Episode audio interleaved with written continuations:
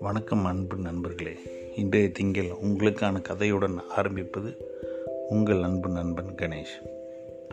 இன்றைய கதையின் தலைப்பு பிரச்சனை. ஒரு தந்தை மகன் இருவரும் வசித்து வருகிறார்கள். தந்தை தனது மகனை மிகவும் செல்லமாகவும் செல்லமாகவும் அறிவுடனும் வளர்த்து வருகிறார்.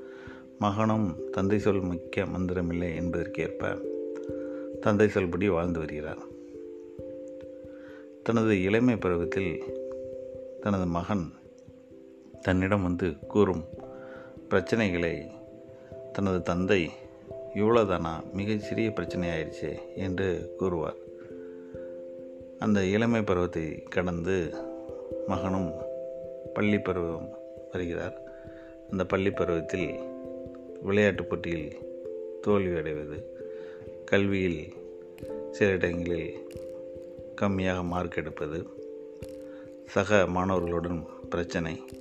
இந்த இந்த மாதிரி சில பிரச்சனைகளை வந்து தந்தையிடம் வந்து தெரிவிப்பார் தந்தையும் அதை கேட்டுவிட்டு இவ்வளோ தானா இவ்வளோ மிகப்பெரிய மிகச்சிறிய பிரச்சனை ஆயிடுச்சு இது மிகவும் ஈஸியாக சரி செய்து விடலாமே என்று கூறுவார். மகனும் சிறிது நேரம் யோசிப்பார். யோசித்து தந்தையிடம் தந்தையை இவ்வாறு செய்யலாமா? என்று தந்தையிடம் கேட்பார். தந்தையும் அதற்கு அப்படியே செய் செய்துவிடு என்று கூறுவார். அதுபோல் மகனும் மறுநாள் செய்வார்.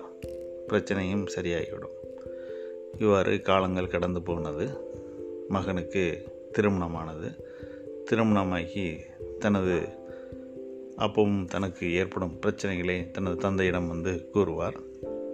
தந்தையும் இவ்வளோ சிறிய பிரச்சனையா? என்று அப்பவும் கேட்பார். இவ்வாறு இருக்கும் பட்சத்தில் ஒரு நாள் மகன் தந்தையிடம் வந்து தந்தையே நான் ஒன்று உங்களிடம் கேட்கிறேன். நீங்கள் தவறுதலாக எடுத்துக்கொள்ள வேண்டாம் என்று கூறினார். கேள் என்று கூறினார் தந்தை. நான் எவ்வளோ பெரிய பிரச்சனை கொண்டு வந்தாலும் நீங்கள் மிக எளிதாக இவ்வளவு சிறிய பிரச்சனையா? இவ்வளோதானா சரியாகி விடலாமே என்று என்னிடம் கூறுகிறீர்கள். நானும் அதற்கு யோசித்துவிட்டு ஏதாவது ஒரு வழியை தேர்ந்தெடுக்கிறேன்.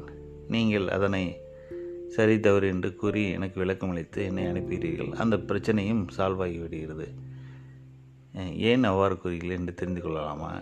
என்று கூறினார் மகன். அதற்கு தந்தை நான் இளமை பருவத்தில் இருக்கும் பொழுது எனக்கு தந்தை கிடையாது. நான் என்னுடைய பிரச்சனைகளை யாரிடம் தெரிவிப்பது யாரிடம் கூறி என்று சொல் என்னால் சொல்ல முடியவில்லை என்னால் கூற முடியவில்லை யாரிடம் தெரிவிப்பது என்று. அந்த சூழ்நிலையில் நான் ஒவ்வொரு பிரச்சனைகளை வரும்போது துவண்டு விடுவேன். எனக்கு சரியான வழி கிடைக்கவில்லை. ஒவ்வொரு முயற்சியிலும் தோல்வி ஏற்படும் பொழுது என்னால் அந்த வழியையும் வேதனையும் தாங்கிக் கொள்வேன். தாங்கிக் கொண்டு அதற்குண்டான வழியை எப்படி சரி செய்வது என்று தெரியாமல் மிகவும் கஷ்டப்பட்டேன். அந்த சூழ்நிலையிலிருந்து நாம் நம்ம பிரச்சனை வரும் பொழுது அதை எளிதாக எடுத்துக்கொள்ள வேண்டும் என்று மன உறுதி அன்று முதல் எனக்கு வந்தது.